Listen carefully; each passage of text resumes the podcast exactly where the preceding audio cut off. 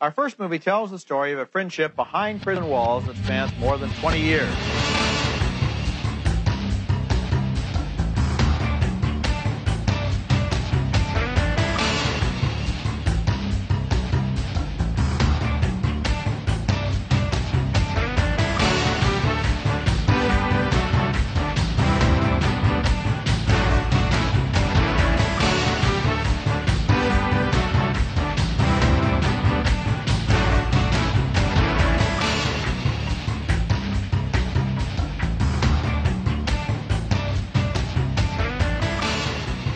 Welcome to the long delayed but finally here episode 27 of Middlebrow Madness, an exercise in podcast hubris. My name is Derek Gade.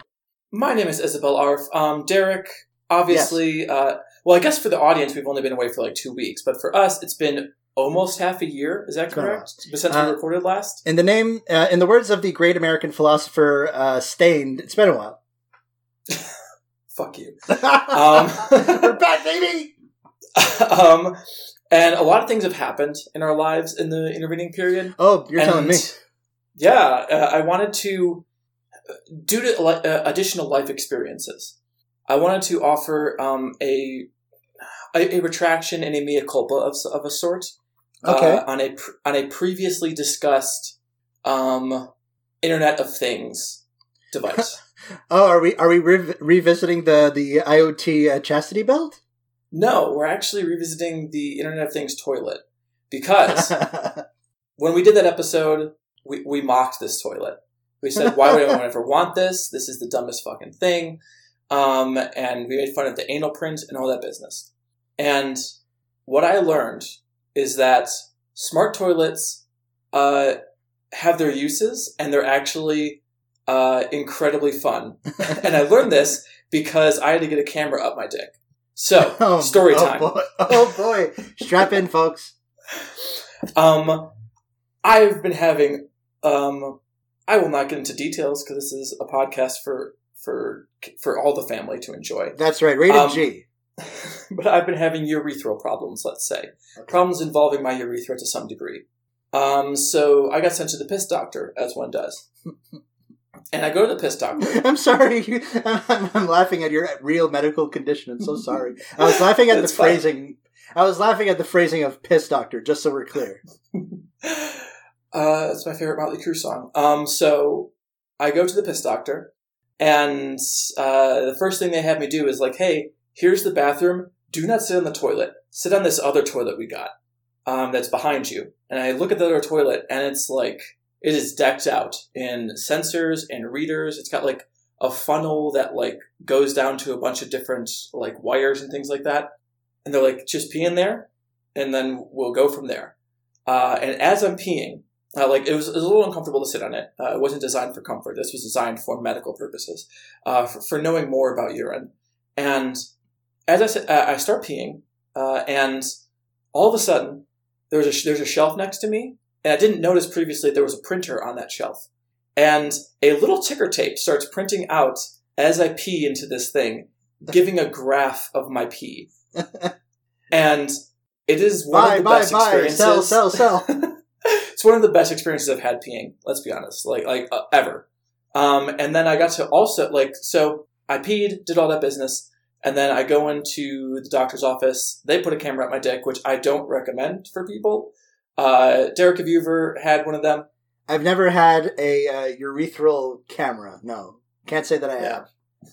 It feels kind of like like if you were peeing in reverse somehow. If like Ooh, your, your I don't know about if your that. dick was sucking up pee.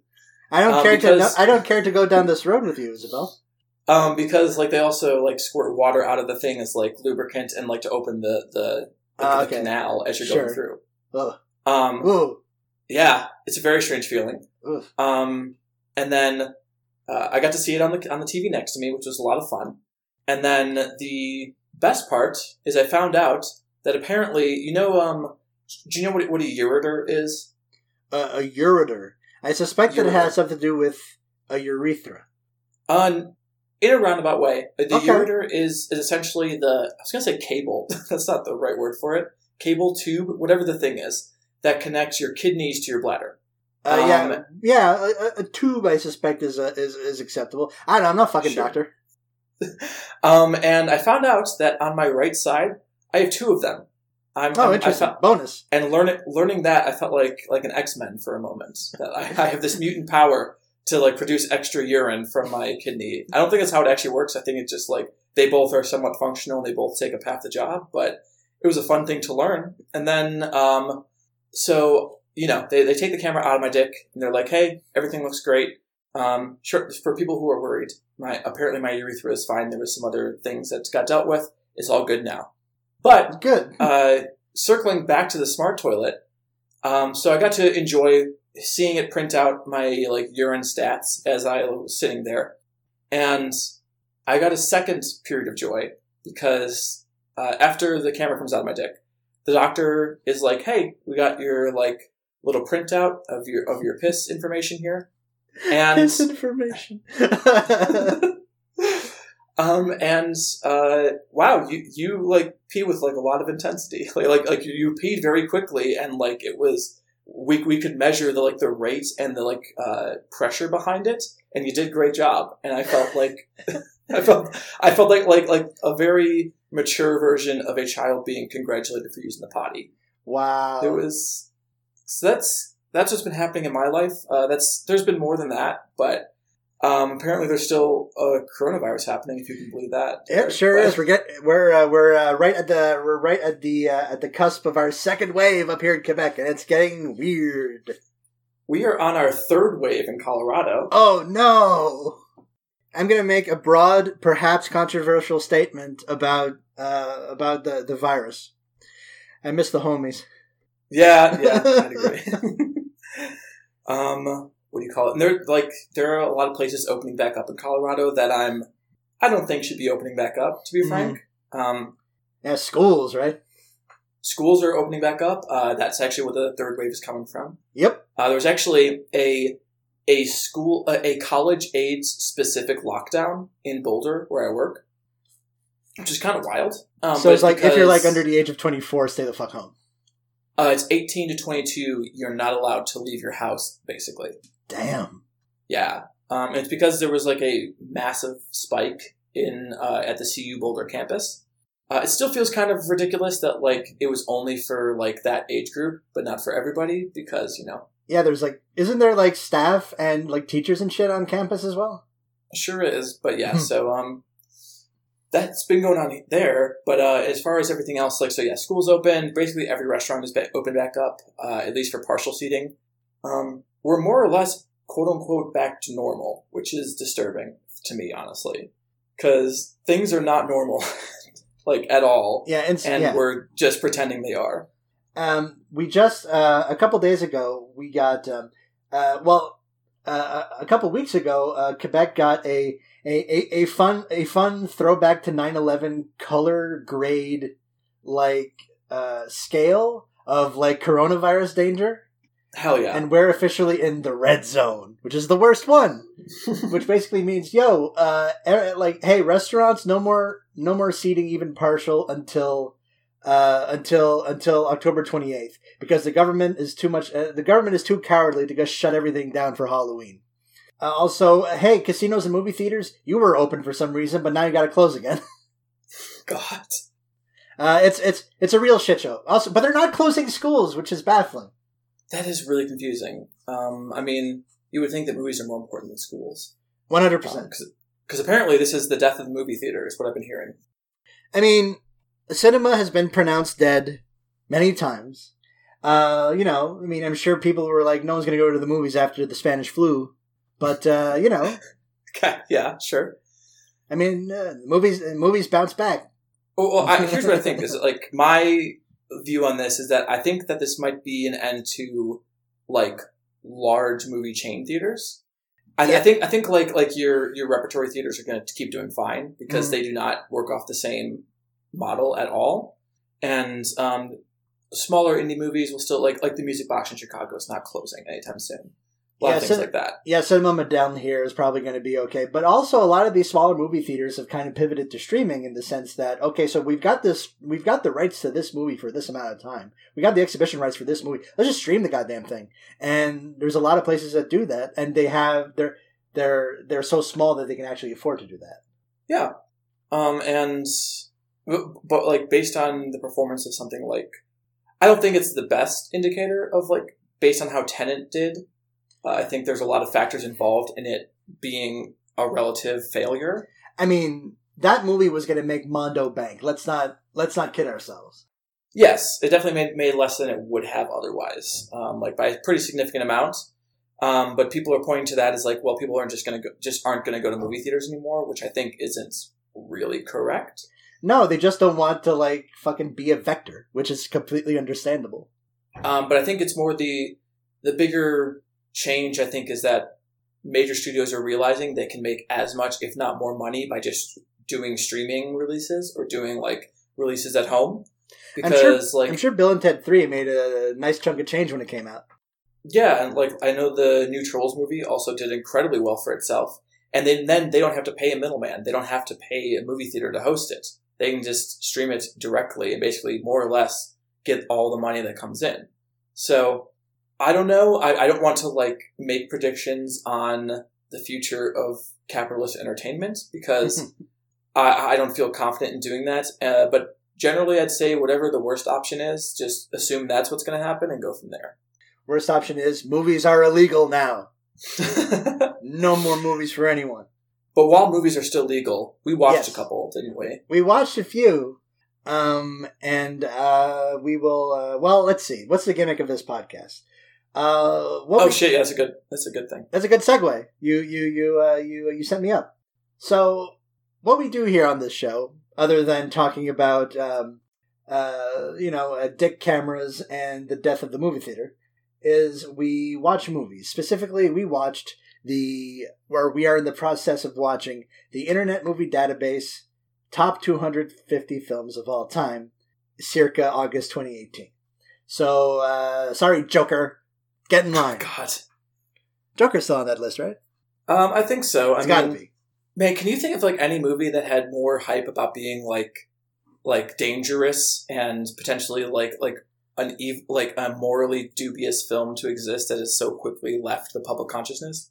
Um, Like, who's talking about Joker anymore besides making memes about it?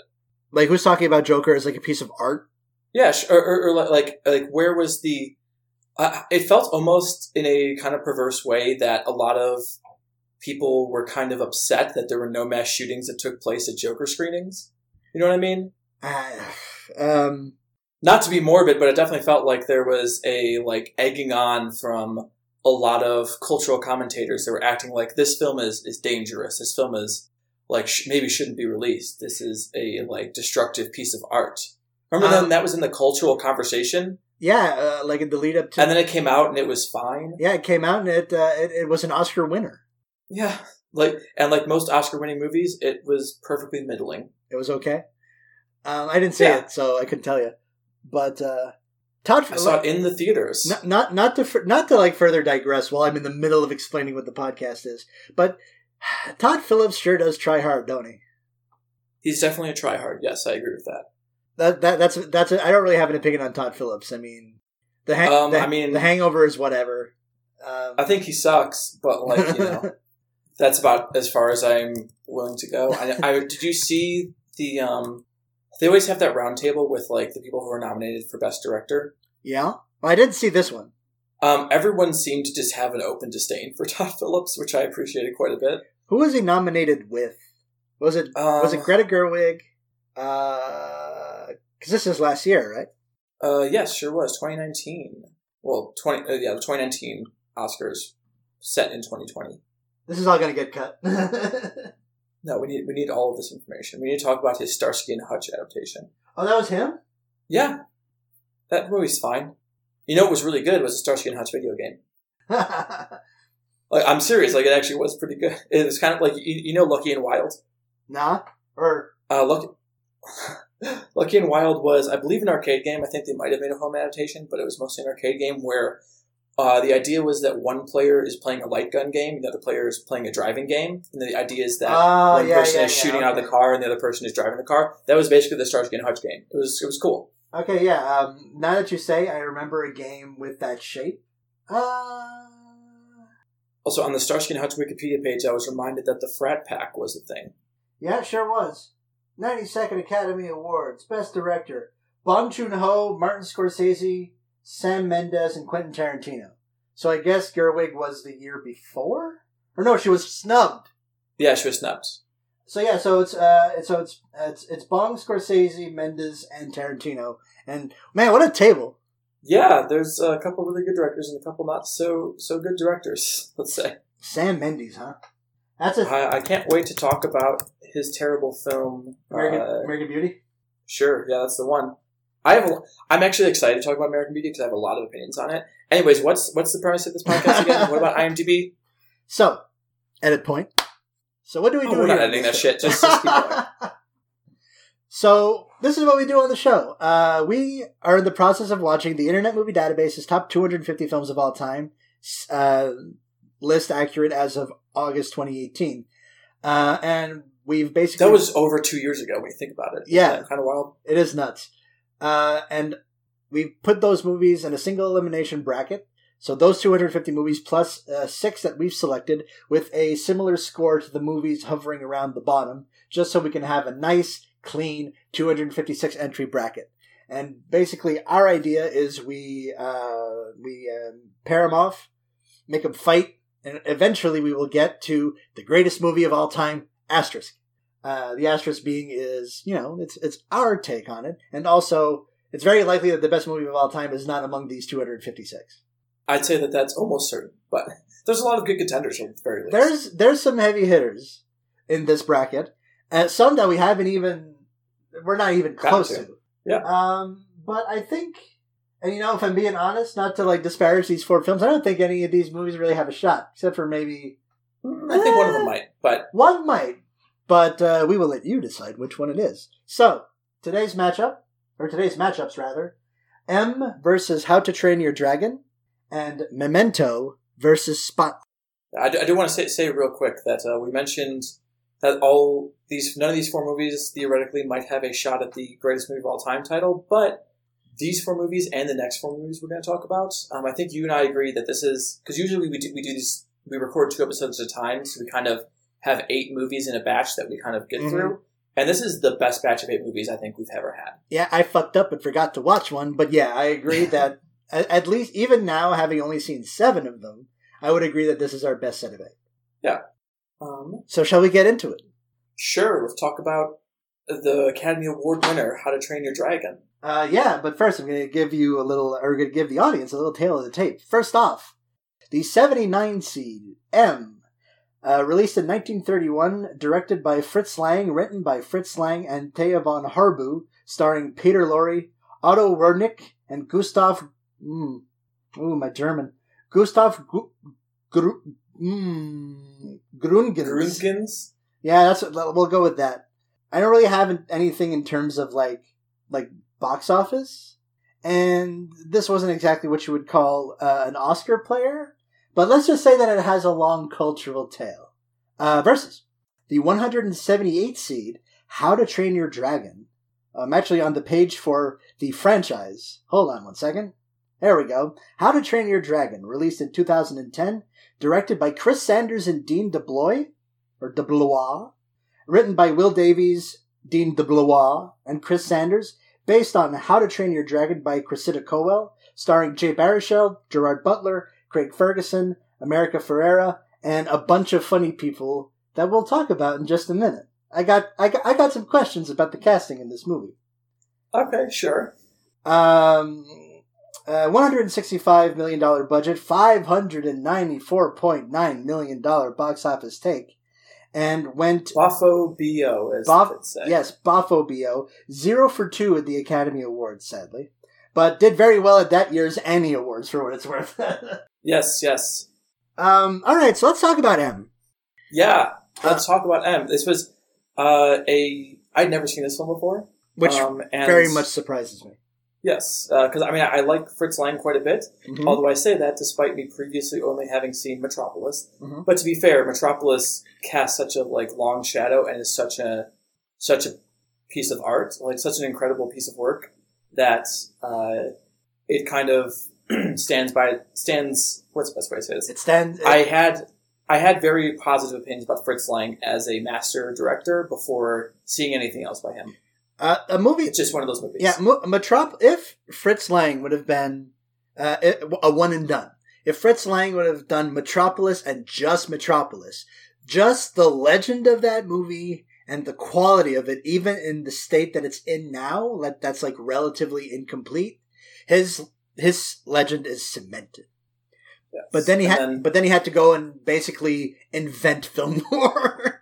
yeah, um, yeah. No, so I, I'd never seen M, and this was uh, better than I ever expected it to be. I, I expected it to be good. I expected it to be like very entertaining, very uh, um, like well designed, very well shot, very well acted. I mean, I like Peter Lorre quite a bit. I think we talked about that previously. And Peter was kind of Lorre, one of- role. yeah, one of the great character actors of all time. Uh, Yeah. Parodied And- in everything that counts.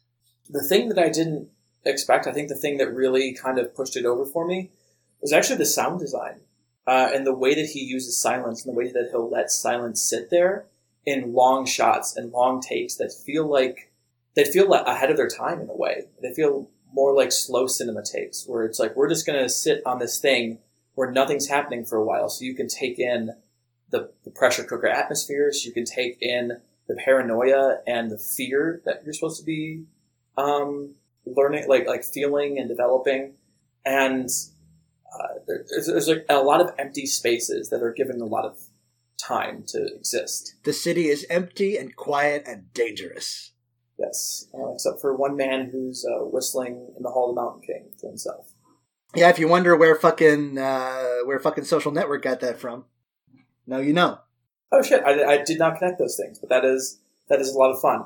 Um, but and it's also incredibly. M is also incredibly enjoyable. Like it's it's not homework.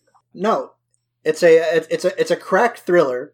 Uh, very like like you've been saying, incredibly well directed and pretty light on its feet for a movie about a child murderer.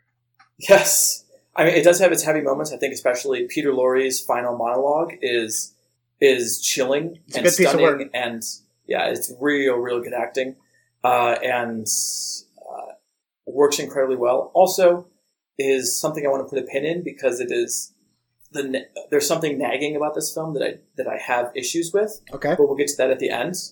Uh, but yeah, throughout, uh, the, for those who don't know, the whole concept is that there is a child murderer loose in a uh, in a Berlin. I was going to say the a Berlin city, aka Berlin. um, and essentially no one feels like safe to have their children out on the street anymore. And both the police are very much focused on looking for this killer uh, because they are being discredited by not being able to find this person, and uh, like they're basically their reputation hangs in the balance. But also the criminal underworld is like, hey, with this guy out there, the police are like everywhere. We can't do anything by ourselves. Like everyone's starting to associate us, the good criminals, with this child murderer. So we need to go do our own snooping and our own tracking down. Uh, and it's basically just the police and the criminals both working towards the same goal, but with opposite means and ends. And uh, yeah, I mean that's pretty much the entire plot, isn't it? yeah, it's not it's not what you would call a plotty film. This is pretty this is pretty simple in terms of storytelling I, I was very um, spoilers for M. for some reason, uh, you for an about that kind of eighty year old film. Yes. Um, I was very thrown when halfway through the movie, they basically know exactly where he is. And you know he's going to get caught. Yeah, yeah, he's gonna get he's get like they lay out their plan. They're we're gonna do this, this, this, and they do exactly that. And uh, I'm well. I, I want to say something about like the final kind of the the the kangaroo court, basically the mob court at the end. Mm-hmm. And I, I suppose I'll say it at the same time that you say your piece about that. So yeah, so in terms, so this movie, this is this movie. uh, In case you couldn't tell, this movie's a fucking masterpiece. It works on every conceivable level. The performances are great. It looks fucking fantastic. It's directed very well. It's this very modern use of non-sound, like Isabel was saying. Yeah, there's there's no music in the film except for the I believe the beginning credits, and that's it. Yeah, and uh, Peter Lorre whistling uh, in the Hall of the Mountain King. Uh, it just it, it's you expect so many other films to fill that silence with some kind of music or some kind of background noise, like some some business, and this just lets it sit there and lets you get more and more uncomfortable with it, and makes every other sound that comes so much more.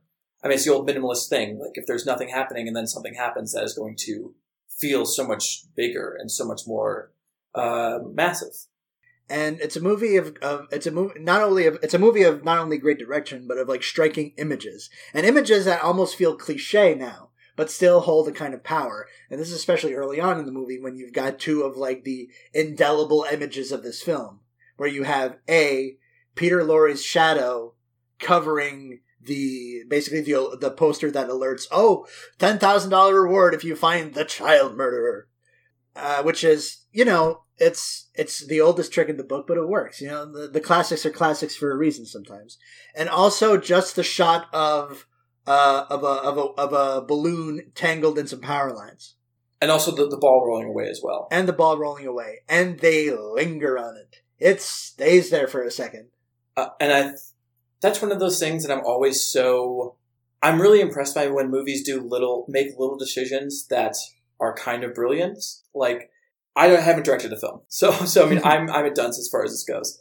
But the idea, like, hey, there's no reason previously for that, like, there's no plot reason for this child to be playing with the ball as she's being abducted.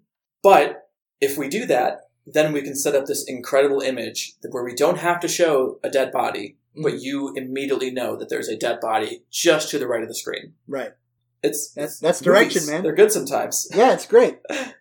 So, do you want to say your piece about the Kangaroo Court? Sure. Um, I, I guess it goes into a broader thing, and I'm not entirely sure. So, Fritz Lang called this his masterpiece and his favorite film of his. Uh, and partially he said this because of the social commentary.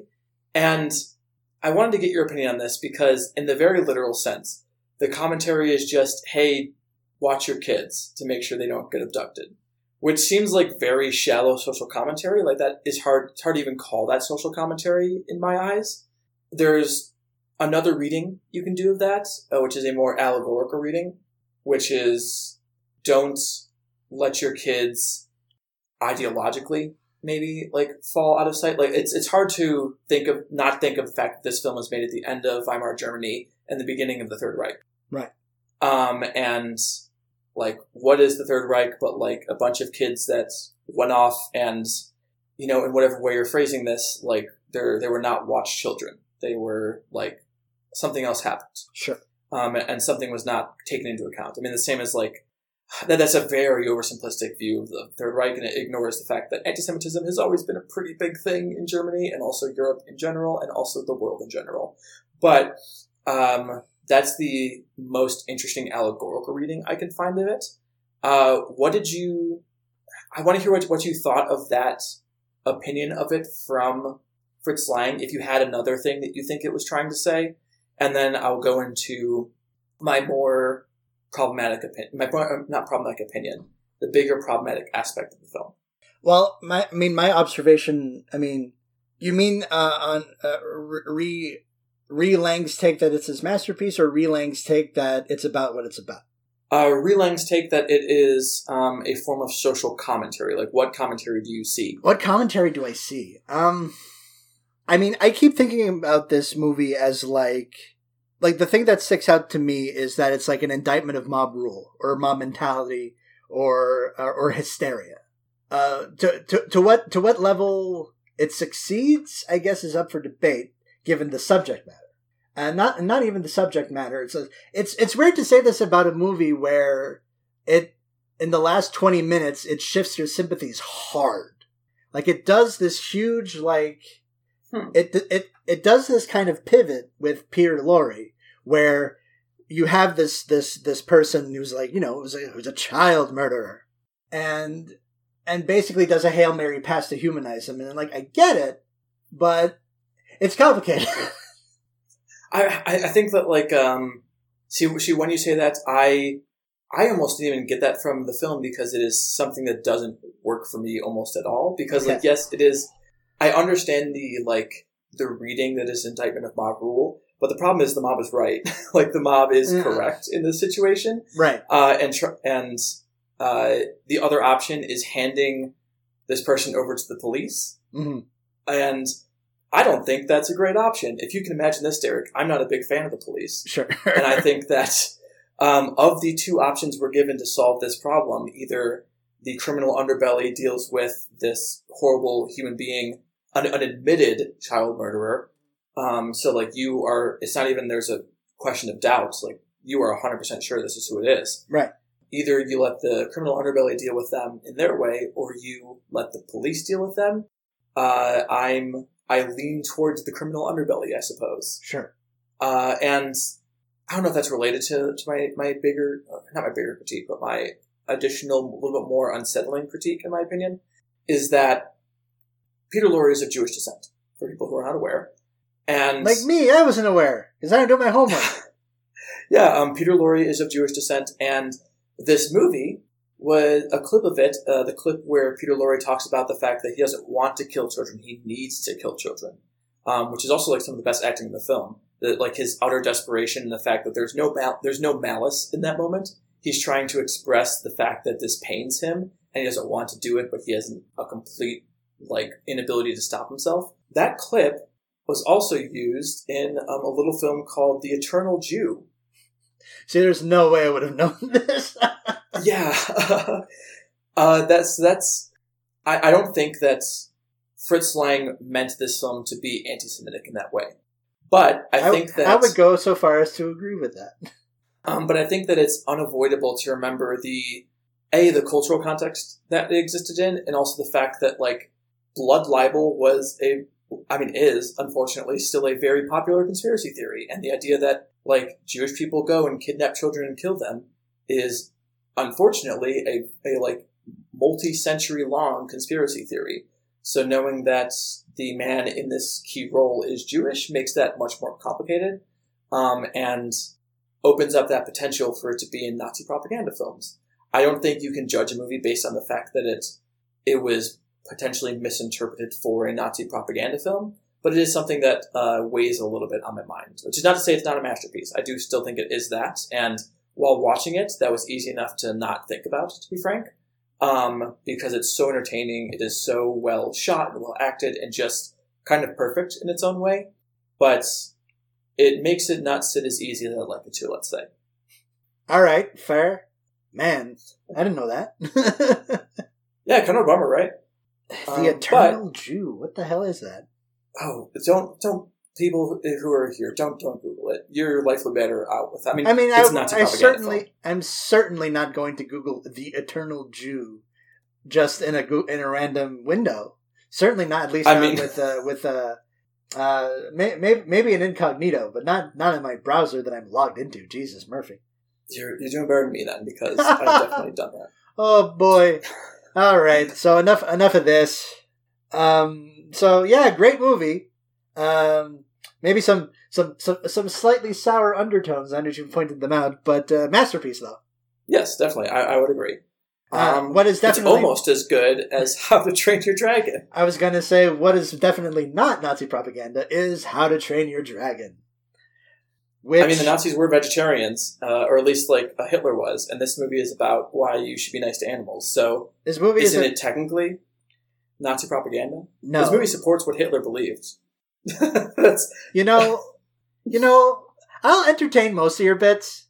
I won't entertain this one. okay. That's you know what? I think you've made the correct decision. What is How to Train Your Dragon about there? So, uh, uh, okay, so I guess it's a bunch of Vikings who sound like they're Scottish, mostly. Uh, live in a fantasy world where there are dragons that exist, and dragons attack them. But uh, there's a a, a, a, a young a young sensitive sort, uh, as voiced by uh, Jay Baruchel, is like, but what if we don't? What if what if we don't kill the dragons? And people are like, bah. And um, yeah, and then there are dragons. Uh, tur- th- this is a movie. What I really like about this movie, what I think is its best quality, is that it lays out very cleanly a very simple list of things to hit. Here are our themes. Here are our characters. Here's the arc. Let's chart it out. And they do everything by the book, clean, stick the landing, awesome. And that is, I feel, undervalued in a movie, and especially in a kids movie. Okay.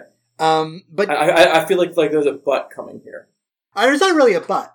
I, I, I- I think it's like a cute film. That's all it is. I uh, I like the dragon designs. Uh, I like the way this movie looks. Uh, Roger Deakins consulted on it, and That's, that's wild. hey, listen, when you want to make a movie, you you get the best people for the job, and if you can't afford their, if you can't get them to work for you, you get them to consult for you. yeah, certainly. I, I I don't think it was a bad decision. This movie is fucking gorgeous. It's really especially gorgeous. The flying sequences. But yeah, um, so so wonderful. so ultimately Oh, yeah. for me, this is a movie about uh, going your own way and um, uh, and rejecting assumptions about received knowledge. And you know, it's I, I I like it as like a children's entertainment device. It's not. It's definitely not to me one of the 250 best movies of all time, but it is a nice, sturdy film object that, contrary to a lot of movies pitched at people this age, uh, I wouldn't mind watching over and over again. Sure. Um, I've got like minor quibbles about like the voice acting and all that noise, but suffice it to say, this is a movie about. It's a movie about a kid who is raised around dragon slayers, and it's like, but what if we don't do that? And everyone's like, bah. But then, spoiler alert, the kid's right. Um, Yes. I mean, uh, I mean, I said my piece. I mean, it's not, it's not a movie that's like overly complex or anything. It's a, you know, it's a DreamWorks operation. But uh, yeah, I mean, I think it's a very, it's a, it's a fine, cute uh, object. Sure.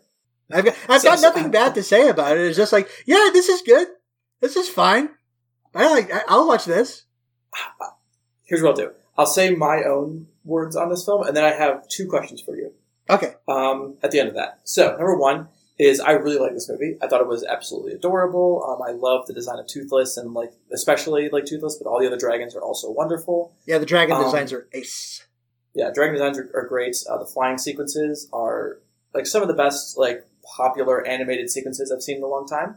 Um, they're just delightful to exist in and to enjoy. Uh, the I think actually like the characterization of the main people is more complex than you usually get in this kind of thing. Um, especially like from I, I think Hiccup and his dad get some interesting things to do, especially the fact that Hiccup, it's not like he was always different and just wanted to do something else. He was always different, but wanted to be one of the other people. He Right. wanted to be like a dragon killer, and that, and he was upset that he what he couldn't do that thing. Um, and that's more than you usually get in this kind of film. And I think that there, most of these movies would lay on very thick that the mother is dead. This movie doesn't. It it, it has a, like a joke or two about it, and it has like it has constant background material, but it's never It has. heavy-handed. Yeah, it has a moment. It has one. Yes, mm-hmm. Really, and one is all you need. yeah, and I, I, I think it's it's unusually subtle for a kid movie. I don't think it's like a thematic masterpiece or anything like that. But I do think that it trusts its audience far more than a lot of other kids movies do. It doesn't always feel the need to spell everything out for you. Uh, and I mean, my like slightly biased opinion is that like I feel like I was predestined to like this movie quite a bit because like uh, for people who aren't aware, I I have a hard time watching animals in movies sometimes because I get so upset that they're going to get hurt. Like, Okay. I, I did, I did I tell the Pete's Dragon story on this podcast? I don't think so. Is there? I, I think you've told me in confidence, but I don't think you've told it on the pod. Sure. Um, for those, if I if I have, I apologize if I'm repeating myself, but uh, I started watching the the new version of Pete's Dragon, uh, the one directed by whatever David- his name was, David Lowery, right? The- Yeah, the the, the Ain't Them Bodies Saints guy, right? Is that David Lowery? Is that? I think it is. Well, fucking mustache, fucking walrus rus- mustache man. Yep, David Lowery. That's that's what I heard him from at first. Yo, But- if yo, if you're having a rough day and you need some uh, pick me up, just Google, just go on David Lowery's Wikipedia page. His picture is the best. it's it's wonderful. I, I really do appreciate it. Um, looks like like a prospector that got robbed. Um, but so uh, I watched like the first ten to fifteen minutes of the Pete's Dragon he did, and I got so worried that the dragon was going to be hurt in some way that I had to turn it off, and I've never finished it. Um, How to Train Your Dragon, I had similar feelings about. And I knew at some point. I, I mean, I knew that Hiccup would live, so I wasn't super worried. I'm sorry, not Hiccup. Um, that Toothless would live, so I wasn't like incredibly worried. But I was still like not like I didn't enjoy the part where uh, Toothless got captured and got treated shitty. Uh, which I'm obviously you're not supposed to enjoy, but it's probably the reason I wouldn't watch this movie. They put the dragon in stocks, dog. yeah, it's really mean. But I mean, yeah. I mean, it's supposed to be, obviously. But uh, I'm very sensitive to a lot of that kind of stuff. And I'm vegan, so I inherently like a movie that's about, hey, don't kill animals, be their friends. so, Sure. like, uh, I feel like I'm predisposed to already enjoying that. But the two questions I have for you. So, so like, I, I like this movie quite a bit. So this is a short version of that. Okay. I just said a lot of words to say not much at all. But two questions I had for you. Number one is you seem to really hate the fact that a lot of these actors did not stick to their Scottish accents. Well, it's not that they didn't stick to it. To their credit, they didn't ask Jay Baruchel, who's from the same neighborhood where I live in right now, to adopt a Scottish brogue. Um, I just think that the whiplash between uh, Craig Robinson and Gerard Butler, and like you know the the Judd Apatow Craig players, Ferguson, but Craig Ferguson. What did I say? Craig Robinson. Oh, uh, the, yeah, I meant the other one, the Scottish one, not the guy from The Office. Um, yeah, uh, yeah, uh, the, the sort of disconnect between their brogue and like the the Judd Apatow players is hmm weird. It's not. It didn't take me out of the movie or anything. It's just like voice acting is like there are there are technicians, there are artisans that can do this. You know? Yes, but we all we all know that like they don't get jobs anymore. Yeah, I know. So like we we have to learn to accept that at a certain point. Like Billy West made his money, and I, I hope he's happy for the rest of his life. But Like- there's there's like not Billy- a lot of Billy West coming up. Billy Connolly wasn't fucking available. Um, I, I guess it's like one of those. It didn't throw me at all. I definitely noticed it for the first like two seconds, and then I was like, okay, that's how it's going to be. Sure, whatever. Because I guess it's just Baruchel. Because Baruchel sounds so much like just dudes I hear in the neighborhood. That's like Yeah, this dude's I- supposed I to be like a Marisol Viking. a bit. No, no, I like Jerry Baruchel. Great, he's awesome. He's funny. I've been basically uh, Jerry Baruchel has been coming up since he since we were both like children because he was on Canadian TV as a kid with like Elisha Cuthbert, right? So, so no, I I love me some Jay Baruchel, and you know I I I love I love a guy that shouts out Montreal, but. If you had to ask me, who would you cast in the role of a Viking child who is decidedly not about killing dragons. Like, Baruchel's a great comedy bench guy. He's not anywhere near the top 10 for that particular role to me. This is a major nitpick. This is, this I It sure is. Yeah. I, I just saw it in your review on Letterboxd. I really, I was so entertained by the fact that that seemed to actually throw you quite a bit. I, I needed to bring it up. It's fucking, it's fucking two thirds of the leads from Superbad, Kristen Wiig, TJ Miller, and America Ferrera. What? Okay, whatever. I'm not a casting director. What the fuck do I know? Like like to be to give some credit to that casting. It is very like I I think here's my opinion. I think it is it is pretty cool that this major motion picture cast a non-white actress as the white lead in the animated movie. So often you see the literal exact reverse. Yeah, I- yeah, with- America Ferrera rules. Yeah, she's great. Um, she's also in the Tinkerbell movie, which is a great movie and everyone should watch. I, to be fair, I think the Tinkerbell movie is better than How to Train Your Dragon. That's my recommendation for everybody. Watch the first Tinkerbell movie, and apparently the second one has a hundred percent Rotten Tomatoes. So, On how many reviews? uh, we don't need to get into that, Derek. That's not that's not what we're talking about right now. um, I mean, the fact yeah. the fact that that is not top ten weirdest movies you stumped for says a lot. it's it's a good movie. Um, Um, so you had Uh, two things. to ask me. Regardless, yes. My, my second um, question is: Why do you think of all the children's animated movies, why is this one on the list? Is it just because of Toothless? I mean, having Because it might just be because of Toothless. having a cute lead animal companion character definitely helps. Um, but I mean, you can't. I think I think it might be in part because a lot of people may have watched it with like younger siblings or parents watch it with kids, and you're like, you know what? This movie is like a cut above the other shit that we watch. I I suspect that that might have something to do with it. I mean, why is this one of the top 250 movies ever made? I don't know. It's ah, it's classier than Shrek, I guess. I mean, I, I, I was to say, I think that, that, that I think it benefits greatly from low expectations because a you don't expect like most kids movies to be good in general, um, and then b I think that for a while DreamWorks, especially during the like the B movie over the head Shark Tale period, oh, they were in the wilderness They- for a while. yes, they did not get much respect. And then this was kind of them being like, oh, we can also make good movies. And we're not going to do that too often. But occasionally, we can actually make a good movie here and there. Um, like the Captain Underpants movie, which was fucking Yeah, great. that movie's pretty good. And uh, I gotta give it up to them that they uh, distributed uh, a couple Aardman an- animation films. Yeah, the Nick Park house.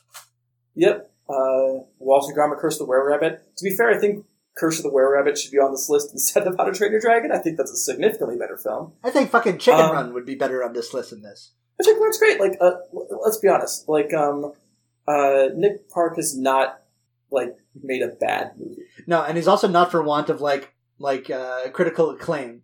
The dude's got like a Yes. sack of Oscars, probably. Yes, I, I, I think he like won one year against himself as well. Oh yeah, that's uh, that's the uh, that's what we call the reverse Roger Deakins. The Roger Deakins obviously is when you lose against yourself. um, but yeah, so great, great stuff. Yeah, it's a Uh, per- it's a perfectly good it's a perfectly good movie. It's just not a fucking stone cold masterpiece like M is. Sure. Um, so I think it's pretty unanimous. M is moving forward uh, versus How to Train Your Dragon. Yeah. Though, if if you have little kids and you have not had them watch How to Train Your Dragon yet, throw it on. I think I, a I think they'd enjoy it. Oh yeah, by and all B, I means. think you would not be miserable. No, if if- like if somehow, yeah, yeah, that's a good one. That's a good one for the little ones, and uh, not a bad one if you're into like, if you're like, uh, if you're into like sort of, you know, modern 3D blockbuster animation. This is close to the top of the heap, I think. Yeah, I, I, I would agree.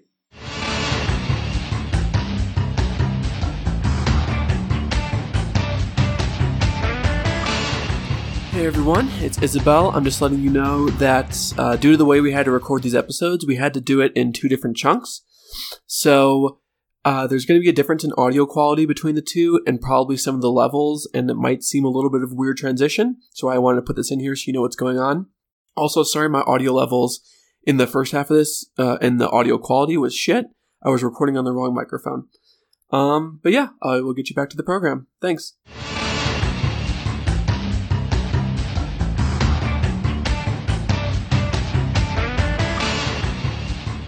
All right, so now that that is out of the way, let's move on to the second one of these.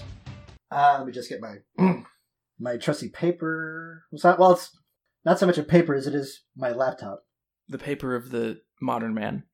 of the future. uh, challenge. Our next matchup, uh, the fifty seed, the fifty. I forgot what the what the uh, ordinal for fifty was for a second. The fiftieth best film of all time, Memento, released in two thousand and one, uh, directed by Christopher Nolan, screenplay by Christopher Nolan, based on Memento Mori by Jonathan Nolan, uh, starring Guy Pearce, Carrie Ann Moss, and Joey Pants himself, Joe Pantoliano. Uh, this is um, this is uh, low budget Chris Nolan territory. Nine million dollars to make, thirty nine point nine million dollar take at the box office, and I can tell you firsthand, a gigantic home video hit.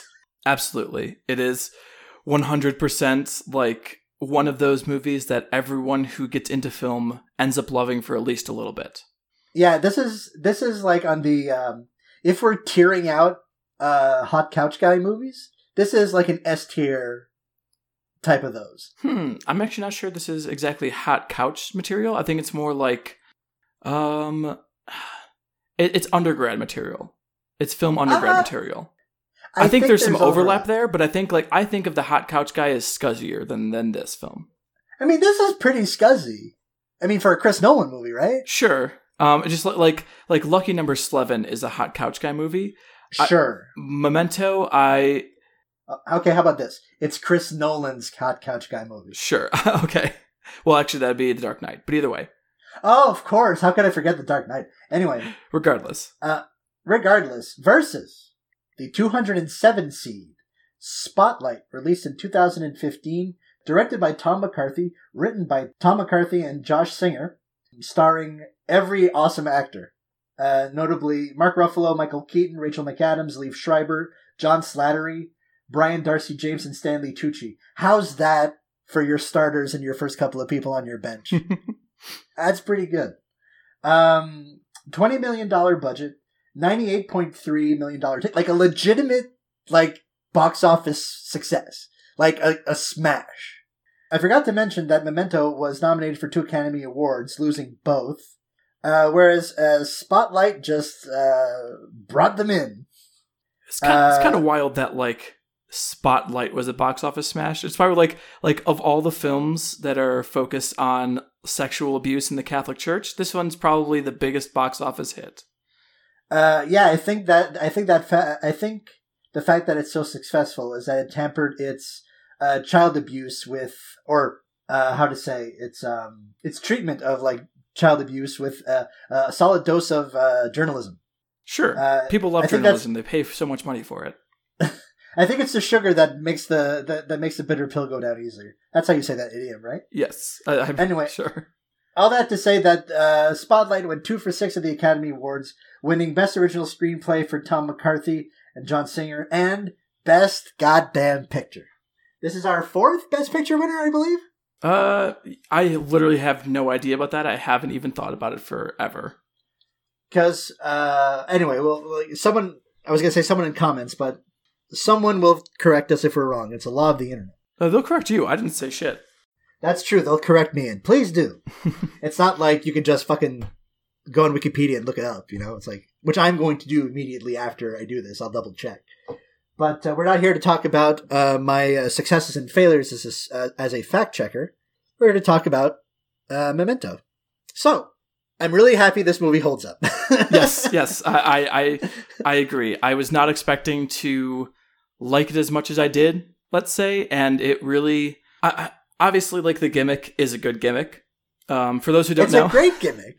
for those who don't know, the basic idea of the film is that it is about a guy who um, has amnesia, um, anterograde amnesia, amnesia, I believe is the correct term for it, where after a certain point in his life, he can no longer form new long term memories. And his short term memory um, is like 15 minutes approximately, somewhere around there. And then he forgets. Um, and it's about him trying to catch his wife's um, killer. The Right. The the shtick that everyone remembers um, is that it is told out of order and not just slightly out of order. It is told entirely out of order, but in a very specific way, where essentially you start at one point in the movie and then one series of scenes move backwards, another series of scenes moves forwards, and at the end they meet right in the middle. They converge. That's Yeah. right. They meet right in the middle. Yeah, and the main way you differentiate them, well, A, they're alternating scenes, so it's not super hard, but also one is in color, one is in black and white. The one that's moving forward is in black and white, the one that's in color is moving backwards. I- is that Can right? I? That is correct. Can I say one thing? Yes. Christopher Nolan. He's a man that we've talked about before, and he's a man that we are going to talk about in the future. At least twice more, right? With Dark Knight and Interstellar? That's right. Chris Nolan, as you have so eloquently put it, might may be our greatest middlebrow film artist Mhm. because um, the movies play. Uh, I'm going to nick a term uh, from uh, the great podcast show, uh, great podcast show, the great podcast Blank Check. All of his movies play for play well for the smartest person in the room and the dumbest person in the room. I like that. I, I like that way of putting things, yeah. Uh, Griffin Newman said that about RoboCop. Oh, per- the perfect movie to say that about, yes. Which is the perfect movie to say that about. Which is why, uh, which is why you know that show is good and ours is less good than Blank Check. So, but the thing that kind of grinds me about Christopher Nolan is people keep insisting that his movies are fucking super complex and mega complicated. We might have talked about this during uh, our uh, during uh, when we talked about Inception Yes. but it bears repeating. The man gives you all the fucking clues. He's like the fucking snowman. Yes, he doesn't even like especially in Memento, like the scenes that are moving backwards in time, he has overlap between all of them. So that way you understand exactly what's happening. Like you, it forces it on you. Like it, if you haven't seen it before, maybe it takes a couple scenes to get it, but you can tell pretty quickly that, oh, we're ending at where the last scene began. So this one must be moving in a certain pattern backwards. The first scene in the movie is played in Yes. reverse. the footage Yes. playing over the credits plays in reverse. Mhm. It's the uh, fucking Memento, which is a movie that we are going to praise. Well, I, I, I'm going to praise it anyway. I can't speak for Isabel necessarily. Um, it, it's less. Its narrative structure is less complex than Pulp Fiction. Yes, yes, I would agree with that because it is so regular and so. Um, once you get the gimmick, there's nothing else to get. At least for the for the editing structure, I think there's a lot more in terms of the story, in terms of character development, things like that. But um, the the editing gimmick is pretty clear pretty early on, and it doesn't Mhm. change. It is standard, and I don't think it's a bad thing. I think it is totally fine to do that. I'm not saying you have to have the world's most innovative time editing structure. But whereas something Right. like Pulp Fiction kind of jumps around and you have to fit pieces together by context clues, it is not at all the same thing with Memento. Like once you get the the shtick, you're there. You are in, and it's such a million dollar. It's a billion dollar, a billion dollar idea. Yeah. What if we told? It's it's piss easy. What if we told a mystery story in reverse? And it's I. It's one of those things that seems so obvious in retrospect. It's like like obviously people have played with time before, but it's a who done it. It's it's a who done it told in reverse, and you still don't know who done it till the end. Yes, it is a whodunit where like at the beginning of the story, all the answers are there, and as you go through the story, like which is essentially reversing the film, you lose the answers, which is just a very it's a genius it's a genius idea. Um, and I think it's executed on incredibly, incredibly well. I, I there's this fun thing that a lot of people, especially in film Twitter and in like film theory circles, like to do is just shit on Christopher Nolan, um, and will not give him any credit. And like, fine, It's so easy. if that's your thing. It's so easy though. Because he's such a giant Dorcas and he Of loves course. movies so much and and, he loves the magic of movies. And and, And it's if so you want to to take a bad faith reading, I think it is very easy to take a bad faith reading. But the fact is that like this movie is incredibly well structured. If you don't like the structure, fine. But as far as it goes, I can't think of a much better way to execute on this concept than exists. Yeah, it's a it's a bravura piece of screenwriting. And I you know, as much as I like stuff like The Dark Knight and Inception and Interstellar, I really miss when Chris Nolan was young and hungry. Like like following is like eh, but in, this and Insomnia is like mm, I miss those movies. I I like I like Insomnia quite a bit. I've never seen Following. I've heard good things. I feel like I'd probably have a middling opinion on it, like most people seem It's a have. good calling card movie. Um, and I, I know it always gets associated with Pi because it's like Aronofsky's like black and white first feature. Pi, I believe, is far more memorable and like okay, that is a new thing. That is really something. Whereas following, Yeah. I haven't heard that kind of talk about. But um, Pi is a lot more heady. yeah.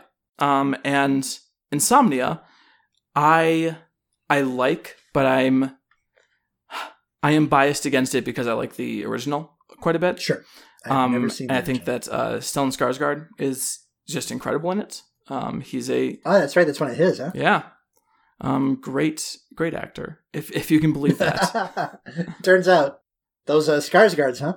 yeah, uh, they're they're all hot and, attra- and attractive and good actors. um. Or hey, so least, okay, like- so um, have you ever seen True Detective? Not True Detective, True Blood. no, I've not. You should watch True Blood. It is um if you ever want to see incredibly attractive people say very dumb things, um, I, I'm reminded of it because Alexander Skarsgård is in that, and he plays like a Norse um, vampire. And I'm a lesbian, uh, but Sure. even with that, like it is, he really does something for I think anybody wa- anybody watching that television show. Uh, so that's my recommendation: is everyone watch True Blood, the super weird, kind of racist, um, par- parable about vampirism and homosexuality. It's it's a thing. I was gonna say I already watch hot people say dumb shit all the time. I watch pro wrestling. What were we talking about? Right, oh yeah, uh, Insomnia. Anyways, Memento. Memento. Yeah, well, you were we were I don't know. Were you done? Were you done with Insomnia. Oh yeah, it's it's it's they're good movies. I don't I don't really have an opinion like like beyond that. So okay, so Memento. Okay, so Chris Nolan is young and hungry, and there's this great sort of. I, I mean, I don't, I don't want to throw around the word innovative, but it's a kind of a bravura piece of. It's a stunt screenplay. It's and it's very well executed. You've got three leads who all commit very strongly to this sort of kind of grimy genre performance. Mhm. You've got Guy Pearce, who is pretty good actor.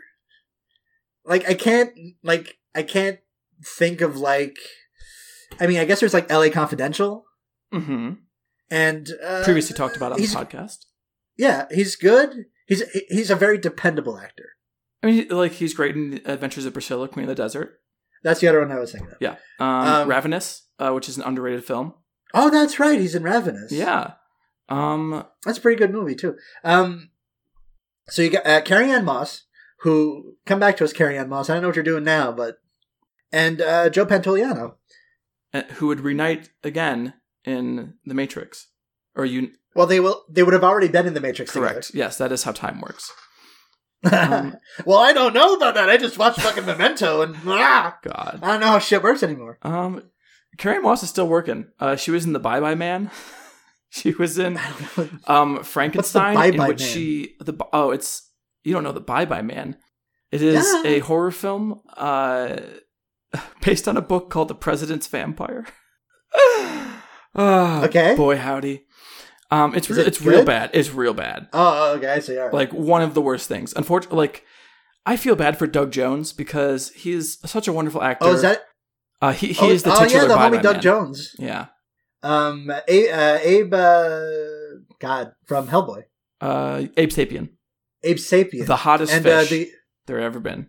well, more than his character in The Shape of Water. I haven't seen The Shape of Water yet. That's a pretty good movie.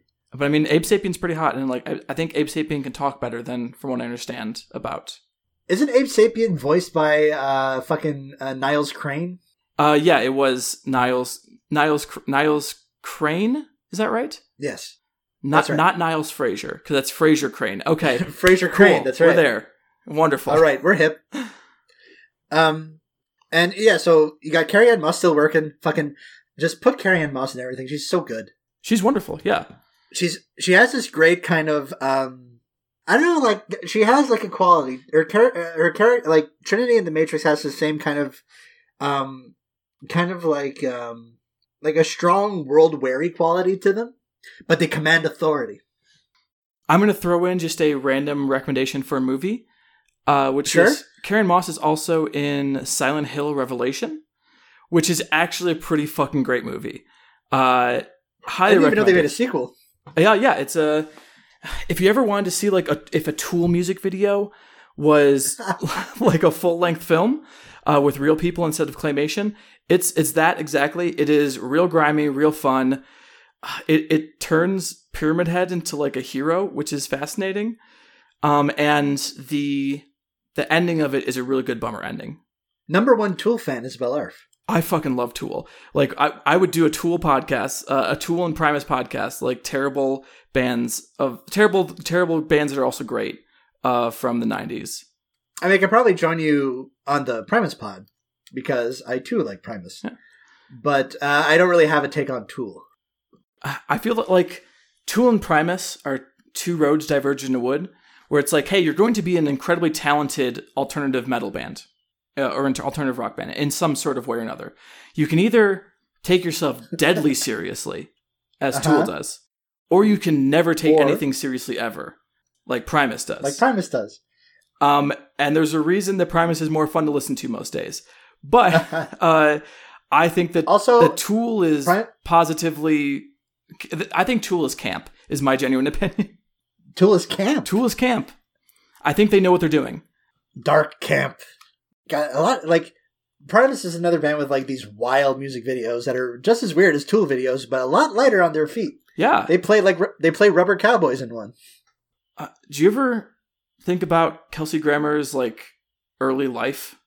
I no because I don't know what it is. Was he oh, like an? oh, but Did he play? Did he play bass in a Bay Area metal band? um, we're gonna have a a reading segment right in the middle of this. So Oh shit! Eh, tangent. you know him best as Dr. Frasier Crane, a psychiatrist Dr. originally Frasier from the Crane. hit television series Cheers. Dr. Crane was a recurring Yes. character. Uh, blah blah. Not important. He's Frasier. You got it. Um, Kelsey Grammer's parents were divorced when he was two years old, and his father, Frank Grammer, opened a coffee shop uh, and a bar and grill called Greer's Place. His mother brought Kelsey and Karen back to their parents' house in New Jersey, where they were raised by their mother and grandmother. Unfortunately, his grandfather died when Kelsey was 11. Keep that in mind. On April 25th, 1968, a man named Arthur B. Niles set fire to Frank Grammer's car outside the St. Thomas home he shared with his second wife Elizabeth and their four children. When Frank Grammer went outside, Niles shot him twice. During the trial, Elizabeth Grammer testified that she had pulled her husband's body from in front of Niles' car because he had threatened to run uh, over him as well. Kelsey Grammer was only 13 when this happened. Keep this in mind. Uh, like keep keep those two things in mind so far. Niles Okay, was found not gra- guilty. The grandpa and the grandpa dying at the age of 11 Mhm. and uh, father being father murdered being at shot age by, 13. by a man named Niles Yes. at the age of 13. Seven years later, when Kelsey was 20 years old, his younger sister, 18 year old Karen Grammer, um, was raped by four men and murdered by Freddie Lee Glenn. Uh, so keep. um, okay, all right. So is is the, is the I don't want to blow your punchline, but is is the punchline to the story Kelsey Grammer is cursed? I believe so because, like, how does that all? And then and then okay, even I don't want to say no. I was gonna say even better. No, it's even worse. In 1980, I'm, I'm skipping the, the article now, and we're not reading from that anymore because it gets even more depressing. But in 1980, two of his half brothers died in a scuba diving accident. Like, what? So if you're related to Kelsey Grammer, chances are Watch dead. out! oh God, Wow, like man, that's that sucks ass. Yeah, I mean, he sucks to be fair. He's like a hardcore Republican, like Trump guy. He sucks hardcore, don't like him, but that stuff like that stuff all happened after these terrible things happened to him. And after he became Frasier Crane. So, Right. um we we we will always love him for the things that that he did well. I don't know quite what I'm trying to say, but but that I I, I needed to tell you the story about Kelsey Grammer's life, his Cursed early family? life. Yes. And just the fact like God. if you are Kelsey Grammer, you're playing Frasier Crane, you're in Frasier, wouldn't you push to get your brother's name not be Niles? like I'm pretty sure you have the pull to do that. You are the main character. Yeah, you're already you were already Frasier Crane on Cheers. Yes, I'm pretty sure The you should be allowed to be like, you. "Hey, can we not name my brother after the last name of the guy who killed my dad?" That's all I'm asking. name- I'm not trying to be a diva, just trying to like ask that one thing. Can we call him Miles? Um, It's like one Miles letter Prower. over. It's still. he could be a fox with nine tails. I thought. I thought. I thought. I thought. Uh, tails only had two tails. Uh, uh, you're probably right, but he's based off uh, uh, um, mm, shit. You know the thing. Are you? Fuck, Are- I'm fucking uh, every part of this up. Yes, he has two tails, his, but his name is definitely Miles Per Hour because that's the joke. Right. And miles per hour. I yeah. was thinking of like a nine-tailed fox, which would make more sense to be fair. So you confuse tails with the Pokemon Ninetales. No, I confused it with the like mythical fox being from Chinese mythology. You dickhead. Okay, cool. I mean, listen, I know, I know you like Pokemon, but I didn't know where you stood on ancient Chinese mythology. Uh, To be fair, the Ninetales is a is a wonderful Pokemon, especially um the one that uh, was in Alola. Yeah, uh, Ninetales is good Pokemon. Yeah. Uh, w- Um, w- Memento. oh, we because and Joe Pantoliano, Yes. who's fucking amazing in this movie. He is the MVP. He is the you know for a movie that's about a guy acting as a Guy Pearce in this movie plays basically an avenging angel that cannot create memories, which is like a hell of a short story character. But I feel like the soul and conscience of this movie is Joey Pants. Yes. And I think that's one of the coolest things about his performance is where someone like like I like Carrie Ann Moss's performance quite a bit, but just something about her from the first moment you see you're like, mm, there's something more going on here. There's a little bit I don't feel like I trust her, basically. Sure. Whereas Joey Pants, I also don't trust him when I first see him, but his he's like a tabula rasa in terms of how you perceive him as the film goes on, where each scene completely changes how that's going to be. Uh, and I never had, uh, at least the first time I watched it, and even rewatching it now, you never get a clear read on him until you know the entire story, which is kind of the perfect thing for the actual structure of the movie. Because like if you were Guy Pearce, that's how you would be experiencing Joey Pants. Is like, holy shit, I don't know what this guy is trying to do. I don't know where he's coming from, but he's being fucking weird and Yeah, kind his, of o- like his only crime is being a fucking weirdo. yeah. Um, but yeah, and uh, so we talked a bunch about like the the gimmick working pretty well. Mhm. But I do want to say uh, the thing that I didn't expect to hold up so well is that the emotional core of this movie still hits pretty hard because It's devastating. yeah, it it, it is painful so to watch sad. happen. And I think I've mentioned on the on the podcast before that uh, one of the hardest things for me to watch, and I think one of the hardest things for most people to uh, watch or experience, is when someone or something doesn't understand why the bad thing is happening to them, and you can't actually explain it. Because even if you knew this entire story and you explained it to Leonard, like Teddy does, he's going to forget Right. it in two seconds. So it doesn't actually matter how much you explain it to him. Yeah, this is the grave of the fireflies problem. Yes. Um, and yeah, Um, it, it really hits still. It really hits very, very well.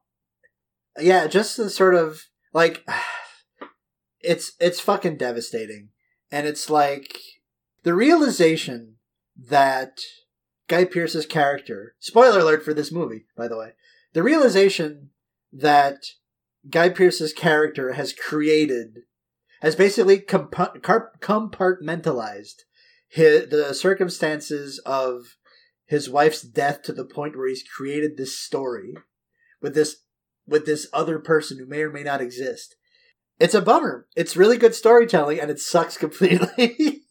Um, we've talked for 25 minutes about Memento. We should probably move to the next one uh, because I'm pretty, also Well- pretty sure Memento's moving on. That's that's my prediction. Um, I maybe I'll maybe I'll be I- convinced otherwise, but we will see when we talk about Spotlight. I think you're right. Uh, yeah, I think you're right. But let's talk about a very worthy opponent. Let's talk about Spotlight. Yeah, the kind of movie that no one really makes anymore. Uh, yeah, uh, like I think I uh, I put this in my Letterboxd review. It is that it is steadfastly unsexy. Yes, It is so it so does not believe its own hype. This is kind of like the film equivalent of this is a this is the movie equivalent of someone patting you on the shoulder and saying good job. Like a just like not even a firm handshake, just like you did good. And that's it. There's it's so unadorned. It's so beige. But it's beige on purpose. It's not beige because it's well, it is beige because it's dull, but the unvarnishedness is the point. Yeah, and I think the thing that really I liked about this film is that it's it's an Oscar bait film in a very loose sense. But um, whereas most Oscar bait films make a point of their importance and make a point of like, here's the acting showcase for this person. There's exactly one of those, and even then, it is com- makes complete sense in the context, and it's the only time that it happens. feels like you know what's weird about this? I misremembered it. I thought it happened later. We're talking about Ma- Mark Ruffalo, by the way. Yes. Who is making a? Let's not get it twisted. He is making a meal out of this fucking performance. oh, definitely. He is. He is going ham on this. Uh, you have this like Oscar Oscar explosion, and I thought it happened later on uh, on the balcony with Rachel McAdams, but turns out that's just kind of a heartfelt conversation. Yeah. And there I think a general way to make this movie in a more palatable sense, uh, or or a more superficially palatable sense, would be putting that gloss on it that um that sense of hey, this is a very big story. These are very great actors. It's it's like the the post would that's what the post did, which is a bad film Sure. that no one should watch. Um, probably I'll watch it one Oh, day. okay, it's one of Steven Spielberg's worst in my in, worst in my opinions. It also most reveals like his conservative liberalism, but that's a completely different podcast. Um, and I'm sure we'll talk about that later because there is plenty of Steven Spielberg to go around in this list. Um, sure is. but the thing that I loved about this movie is that the thing you expect is that there's going to be, uh, like they keep mentioning Mark Ruffalo's wife, and Yeah. is, you never, never see see her, her. right? Yeah.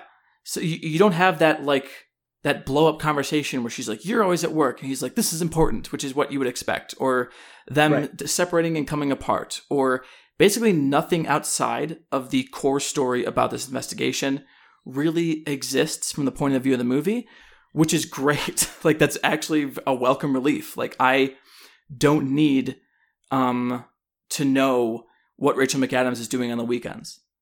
Yeah, Rachel McAdams gets her partner gets a couple lines, and her nana gets a couple lines. So this movie is about the Boston Globe breaking. This is in 2000, 2001.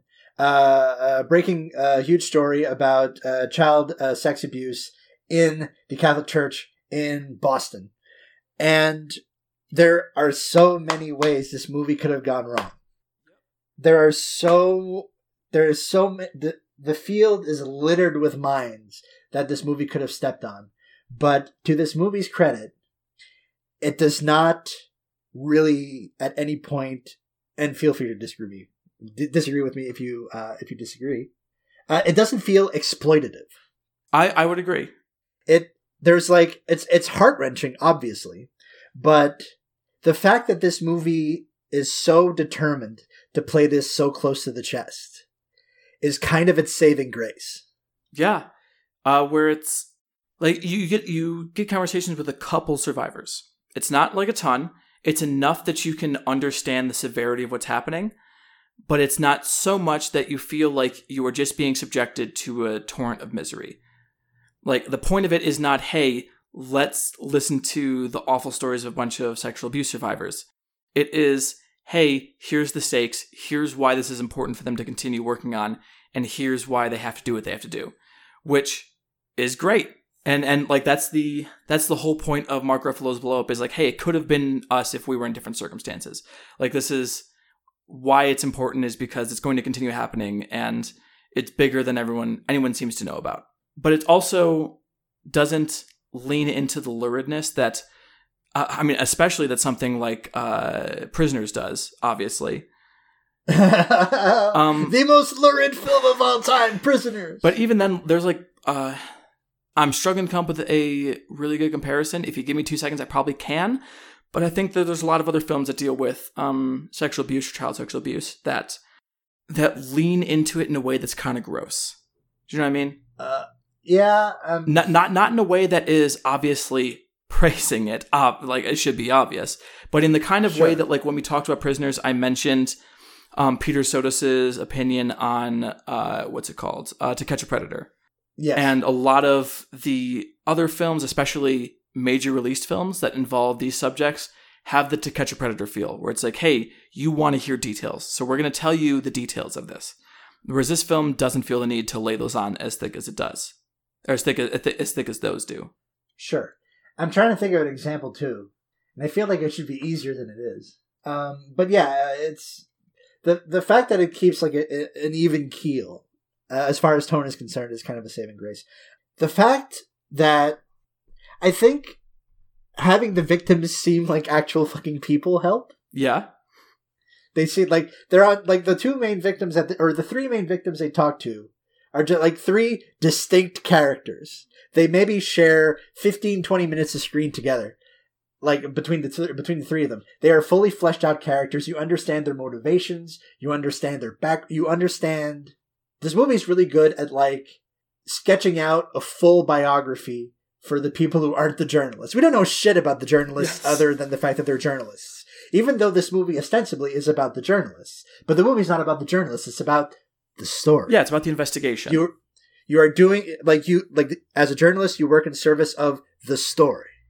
I mean, I mean, obviously the, the closest parallel is All the President's Men, Of course, that's the comp. um, which is, this is not as good as that. I would agree. This is not as good as that. And that being said, I think that's a very high bar to compare anything to.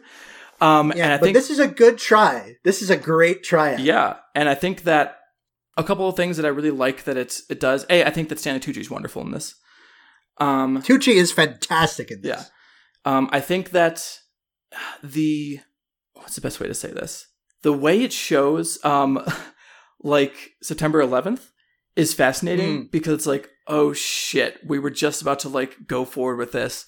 Now no one's gonna care because history started back up again, and the, the like the biggest news story until COVID. Basically, just just happened. Yeah, basically, right? Yeah. Um, and then they finally published, obviously, in 2002. But the other thing I really liked about it is that when it ends, um, you get a little, a, a couple little, what's the best word? Like uh, title cards or inter- intertitles. I don't know what the correct term would be. That say, hey, here's what happened afterwards. And, um, And a list of like 150 cities Yeah. where they uncovered similar scandals. And then also the fact that the cardinal um, that they had been that they were worried about running up against um, in the city of Boston, he gets uh, he he resigns and then gets sent to Rome to be in like one of the highest positions in the Roman Catholic Church. he gets promoted, Yeah. basically. And it is I think you said it best. Um, uh, or I I apologize if I'm paraphrasing you incorrectly, but you said this is a movie about how the work is never done. The work is never done. The uh, this movie ends with them at their desks answering phones, taking notes. It's great. Just to circle back really quickly on Tucci, because what Tucci does in this movie is super fucking sly. Because you're introduced to his lawyer character, and you think, "Oh, what an asswipe! This guy's going to be uh, a, this guy's going to be a thorn in these guys' side the whole movie long." And there's a a pivot point where you're like, "Oh shit, no, there's there's something to this guy where it's like he's in his office and he's got some kids who have been abused and he's talking to Mark Ruffalo and he's being very certain it's like Mark Ruffalo I've got to do a thing blah blah blah.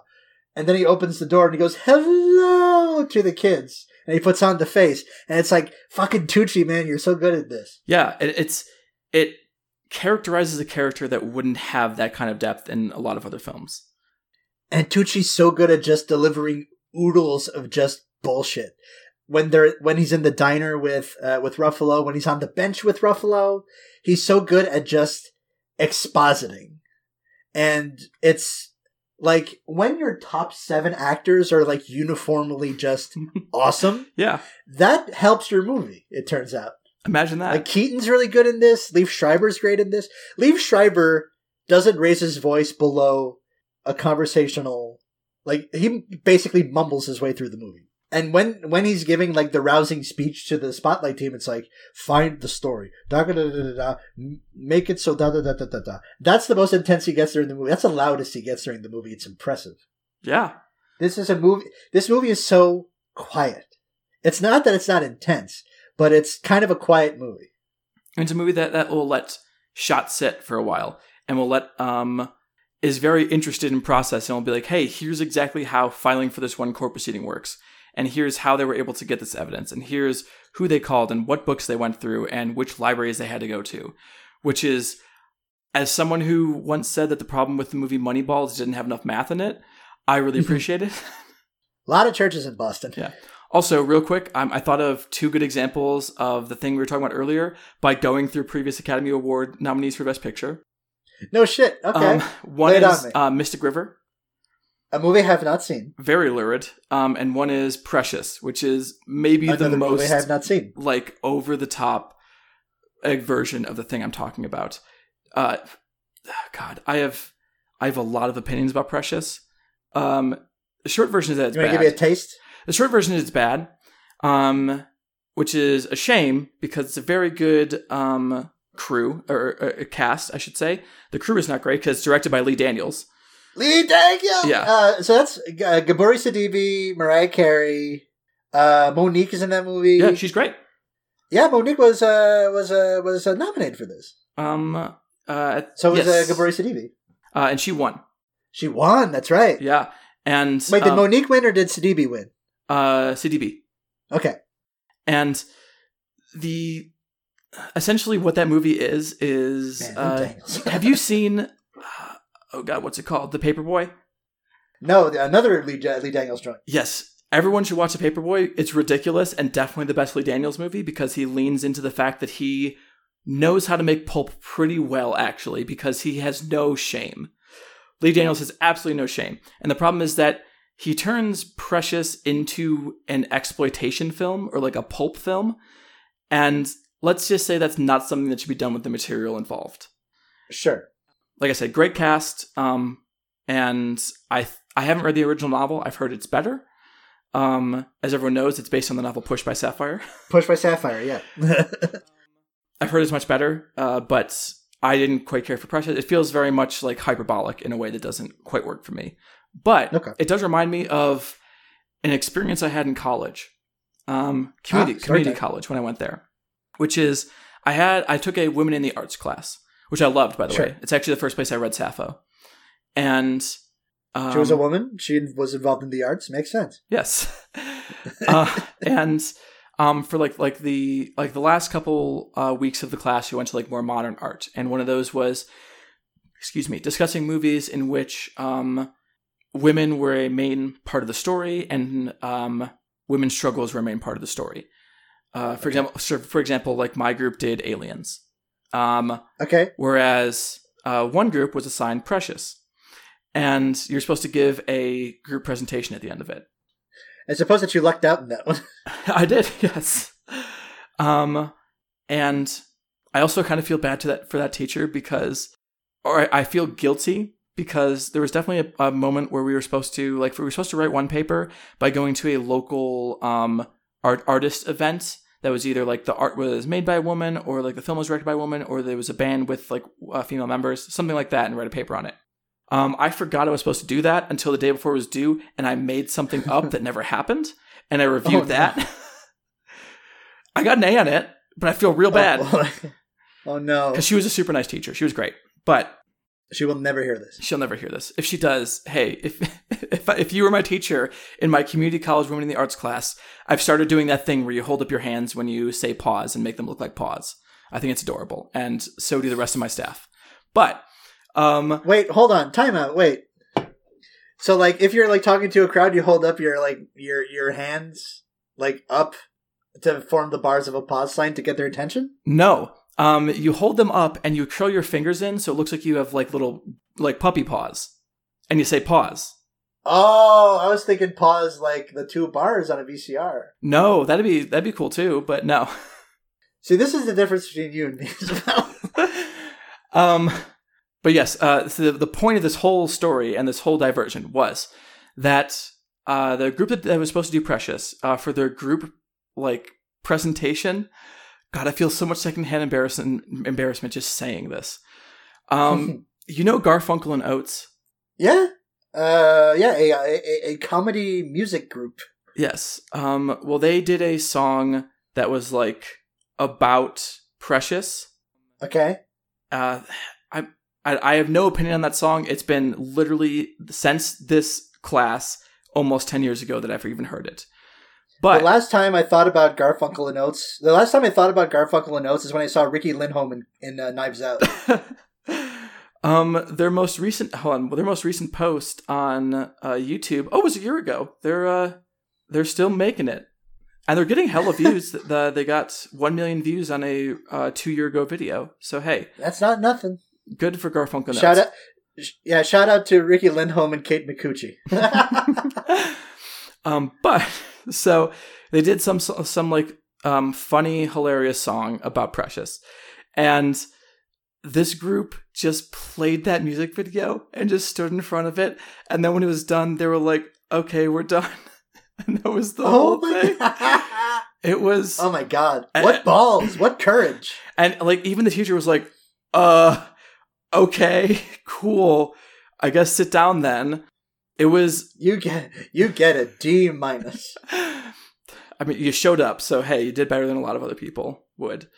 But it was it was great. It was almost as good as the time that I uh, saw a a performance of a bunch of noise musicians, and the last one, oh no, the second to last one. I think I might have told this story in like the the chat, but he was playing like a bunch of like weird guitar shit, which was cool for the first little bit, and then he just stopped doing that and put on like a karaoke CD of Rage Against the Machine and was playing guitar along to it. Like that was the second half of his performance. So my second set is going to be a homage to Tom Morello. Except except it was um with no vocals, but it still had all the guitar parts on it. So he was just playing over Tom Morello's guitar parts and you could hear both of them at the same time. it was one of the strangest and most awkward things I've ever seen. Luckily there was That's only like so three people in the room because it was a noise show, but still. Oh man. Anyways, Ah. Spotlight. Um, I feel like we're done. we have anything else to say We about have- Spotlight? We have digressed so much This is almost as long as a regular episode. Fuck. in the back half of this episode. um, I, I, I, I don't know, man. Um, Spotlight good, Memento slightly better. Yeah, that's what I'd say. Like like Spotlight's it's very good. Um, I wouldn't mind watching it again. Um, it's a. I, I think if we're talking about, if we're talking middlebrow, this is like the kind of I wish the Oscars had more of these guys. But sort of like mid-level thrillers and sort of process movies. Uh, yeah. Well, I mean, Spotlight was one I was talking about. Like, Spotlight is very much like, a, hey, this is a film that can actually win Oscars, but it's not bad, which is unlike most films that can win Oscars. Um, yeah. Uh, You know, wh- what, You was know, nominated last year? Nom- nominated last year was Parasite, which I haven't seen. I hear it's great. masterpiece. Um, there's Ford v Ferrari, which I have no opinions on. I think I haven't seen Ford v Ferrari, but that seems like classic. Hey, Dad, want to go to the movies? it's probably fine. it's it's probably okay. You know, you get uh, yeah, probably not as good as uh, Rush. Uh, probably not. Um, there's The Irishman, which is a masterpiece. Mm-hmm. Um, then Jojo Rabbit, which is one of the worst, worst movies I've ever seen in a theater. It's terrible. it. It's awful. Um, it was also it was one of the sadder experiences I've ever had in a theater because like oh my god, Taika Waititi got all the money from doing uh the This best blank Marvel check. movie. Yeah, he did. He made the best Marvel movie with uh, Ragnarok, and then he made Jojo Rabbit. That was his. This is what I want to do movie, and that is You can't you can't control your passions, and sometimes it's- you just got to so dress up as. Hitler. Um, and then there was Joker, which, as I, I think I said earlier in this podcast, is entirely middling and forgettable. Still have not seen it. Um, One day, maybe. If I feel like if I if one day I ever go, hmm, I, ever, I feel like watching uh, the King of Comedy, but not as good. yeah, that's a good, that's a good way to put it. Um, I have no opinions on Marriage Story or Little Women. I bet they're both good. I bet they're both good. Um, 1917, which was bad.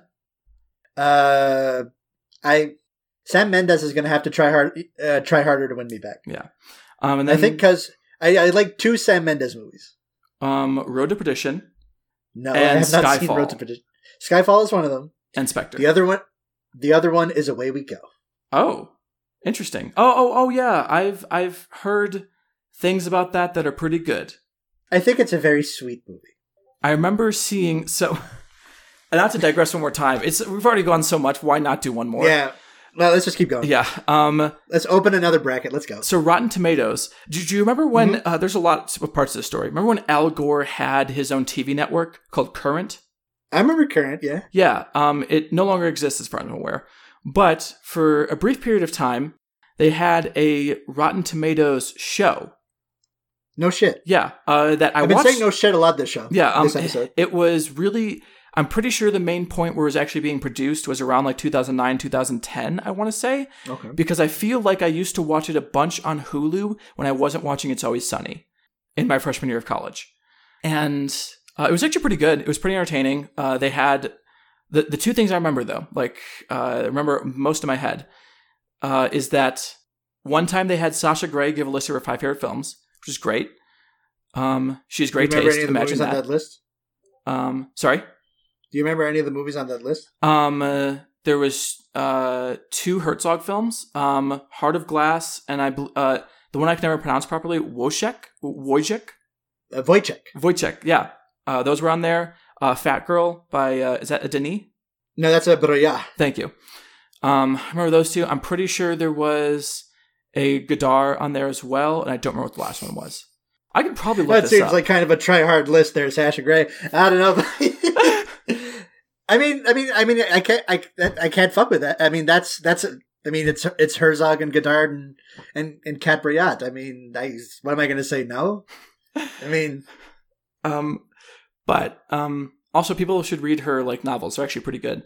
Also, she should be in more movies. Like in terms of like as a non-pornographic actress. Don't get me wrong; she was a great pornographic actress. Um, me and uh, Juan will definitely be talking about her actually next episode of the podcast we're recording. But um, I think she's she's a really good like just straight ahead non-adult movie actress, and I really wish she I don't used think I've ever.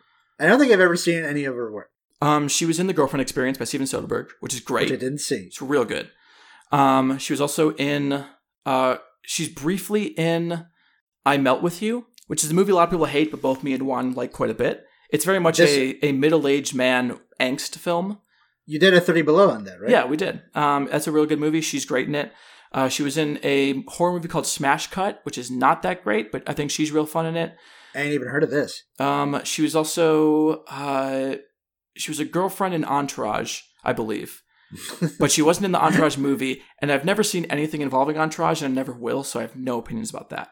And neither have I.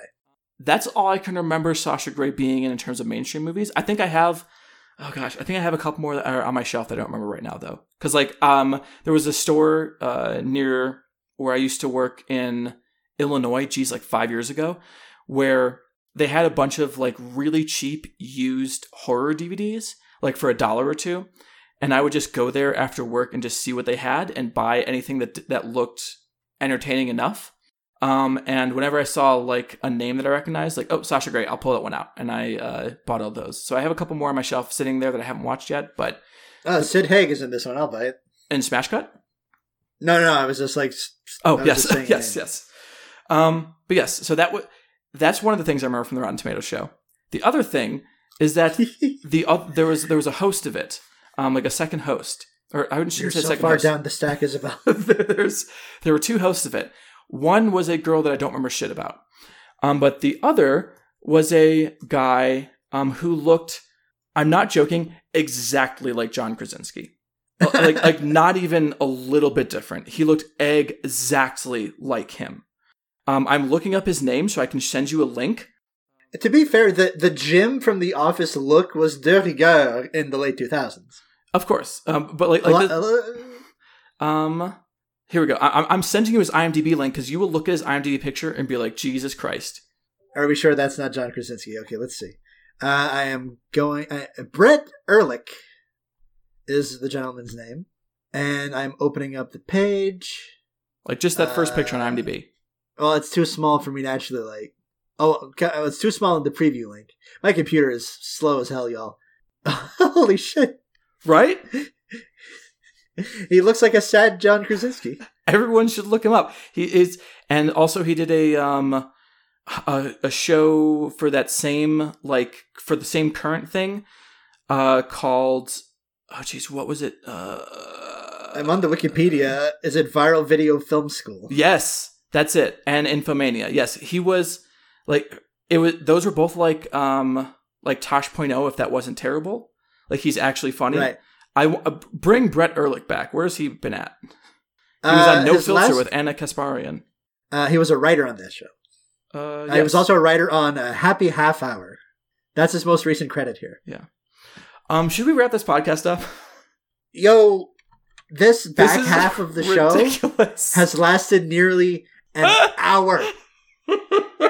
That's six zero minutes. this was supposed to be a short recording. I have stuff to do today, but instead, yeah, I gotta make dinner, dog. okay. Let's. Uh, so we already said. Um, Spotlight loses. Uh, Memento wins. Yeah, Memento moves on, so that means we are setting up. Um, fuck, what was the first one that we did? Derek, you can't do this. This was like last week. I'm sorry. Ch- I, uh, challenge. Oh, I got it right here. I got it right here. Never mind. Okay, thank you. Uh, so we. Oh fuck! I- Uh, bu- bu- bu- bu- How to Train Your Dragon what- versus M. yes, So it's going to be M versus Memento when we get to round two. yes. It'd be an interesting matchup. Um, obviously, we are skipping the uh the reading of the fan fiction for the second straight week. I apologize, everybody, but like We'll get for back to it real, th- like it's not happening today. We will Like get this- back to it. this- It's written, but still, This show, this episode has already gone on way too long. this is going to be like an hour and forty five minute long episode. It's going to be like I recommend you do some judicious cutting. uh, we'll see. We'll see what I feel like. Oh boy. Um, Because do the problem have- is, I, guess- have to edit the whole fucking thing no matter what, so it doesn't matter That's to true. me. It really just matters to our listeners. Yeah, I mean, remember back when we made episodes that were like 50 minutes long? We used to make episodes that were like forty minutes long. It was great. That's true. We kept ourselves Uh, to time now- limits on movies. We had like a 10 minute clock that was going. Oh, we should probably bring that in. No, again. no, it made the podcast way worse. Like we, it like those early episodes were worse for that clock, but still. All right. Well, we'll. Uh, hopefully plugs, this doesn't test. Yeah, hopefully we won't. This won't test the. Hopefully we don't test the patience of our audience. All three of them, yeah. All three of them. So, okay, so plugs. Uh, if you want to keep up with the goings on in the Middlebrow Madness universe, uh, you can contact us. Well, if you want to keep uh, keep tabs on the goings on, follow us on Twitter. The show's Twitter is at Middlebrow Pod.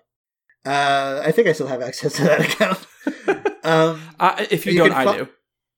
you can follow us individually on Twitter. I'm at Derek underscore G. Isabel is at Space Jam Fan.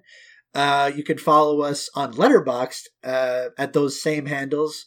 Yours truly at Derek underscore G. Isabel at Space Jam Fan.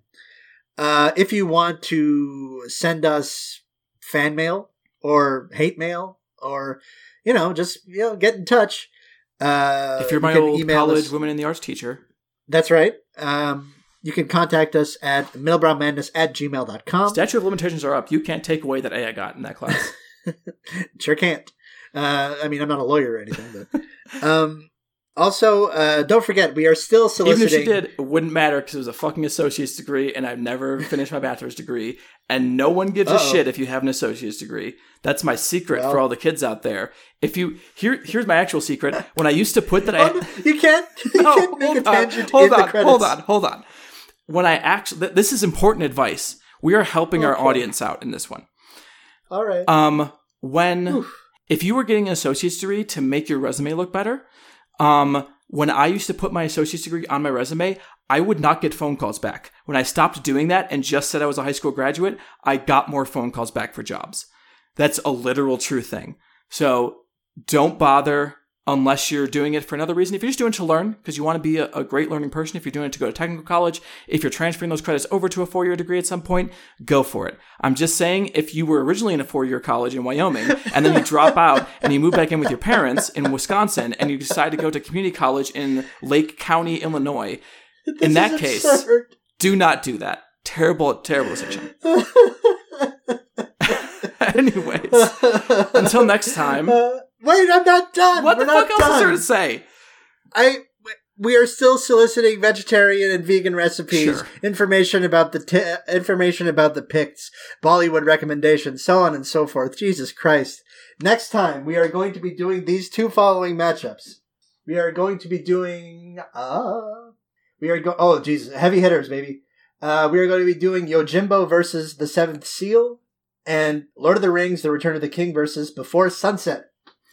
Um, I have so many things to say- about all those. I'm actually really excited. these are a good set of movies.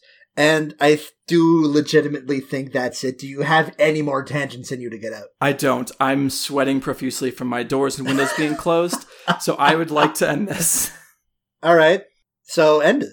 Uh, until next time, I've been Isabel Arf. And I've been Derek Gane. Have movies, be jolly. Have movies be jolly. Good night, everyone. We're sorry. Sweet release!